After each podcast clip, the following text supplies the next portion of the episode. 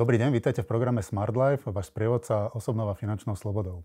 Som Marian Hlavačka a dnes sa budem rozprávať s Tomášom Pieruškom na tému, ako investovať do akcií. Tomáš, ahoj. Marian, ahoj. Ehm, podarilo sa tebe už niekedy zainvestovať niečo do akcií, alebo si sa tomu úplne vyhýbal? No, priznám sa, že okolo tohto druhu investovania som sa ešte ani len neobtrel do dnešného dňa, ale uvidíme. Možno, že potom v dnešnom rozhovore zmením názor a vyskúšam aj túto oblasť. Tomáš, čo to pre teba znamená investovanie do akcií a čo to vlastne tie akcie sú? Pre mňa sú, pre mňa investovanie do, síce to voláme do akcií, ale radšej by som to možno nazýval investovanie na kapitálových trhoch alebo do papierových aktív. Uh, u mňa sú akcie jednou z takých troch základných investičných tried. Tie zvyšné dve, ako sme si v predchádzajúcich videách hovorili, sú práve nehnuteľnosti a biznis. Je to jeden zo spôsobov, ako investovať. Má svoje výhody, má aj svoje nevýhody, o ktorých sa budeme rozprávať. Sú vhodné pre určitý typ ľudí. A nie sú z môjho pohľadu vhodné pre úplne každého. Um, dostaneme sa k tomu, že či áno alebo nie. Um, takže toľko k investovaniu do akcií. Um, možno ešte um, v krátkosti.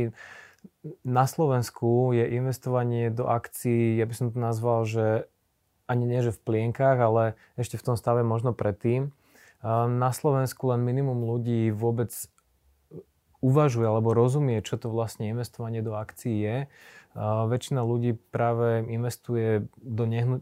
v prvom rade do terminovaných účtov, čo je asi tá najhoršia možnosť, ale potom do nehnuteľnosti, do niečoho fyzického. Z tých akcií majú väčšinou ľudia na Slovensku strach.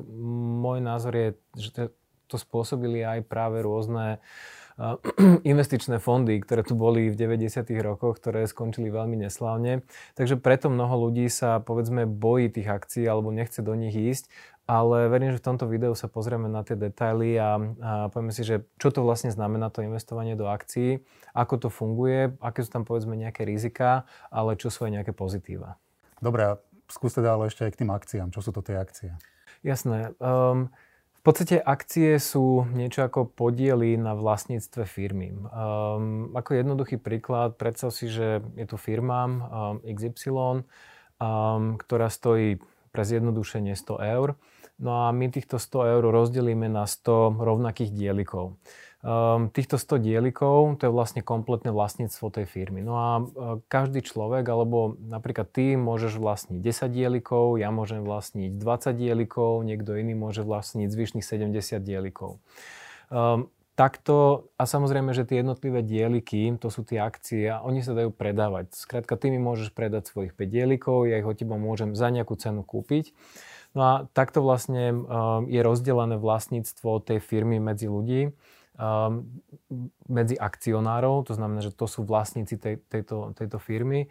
No a ak som hovoril, že tých dielikov je 100, tak um, tie, tie najväčšie firmy alebo veľké firmy majú niekoľko miliónov, desiatok až stovek miliónov týchto akcií. Takže tých vlastníkov, ako si vieš predstaviť, tam môže byť obrovské množstvo. Iným druhom cených papierov viazaných aj na firmy sú dlhopisy. Vieš ehm, tak stručne povedať, že aký je rozdiel medzi dlhopismi a akciami? Ten, ten zásadný rozdiel je v tom, že pri akciách si ty vlastníkom spoločnosti. To znamená, že ty vlastníš spoločnosť, časť tej spoločnosti a máš právo na rozdelenie si zisku tej spoločnosti, ak samozrejme nejaký vytvorí. Na druhej strane pri dlhopisoch si veriteľom. To znamená, že ty ako by si požičal tej firme nejaké peniaze na to, aby tá firma s nimi nejak pracovala. No a tá firma sa ti v tom dlhopisovom, v tom dlhopise sa ti zavezuje, že ti tú tvoju sumu vráti a plus k tomu ti bude platiť pravidelne, buď štvrťročne alebo ročne nejaký konkrétny úrok.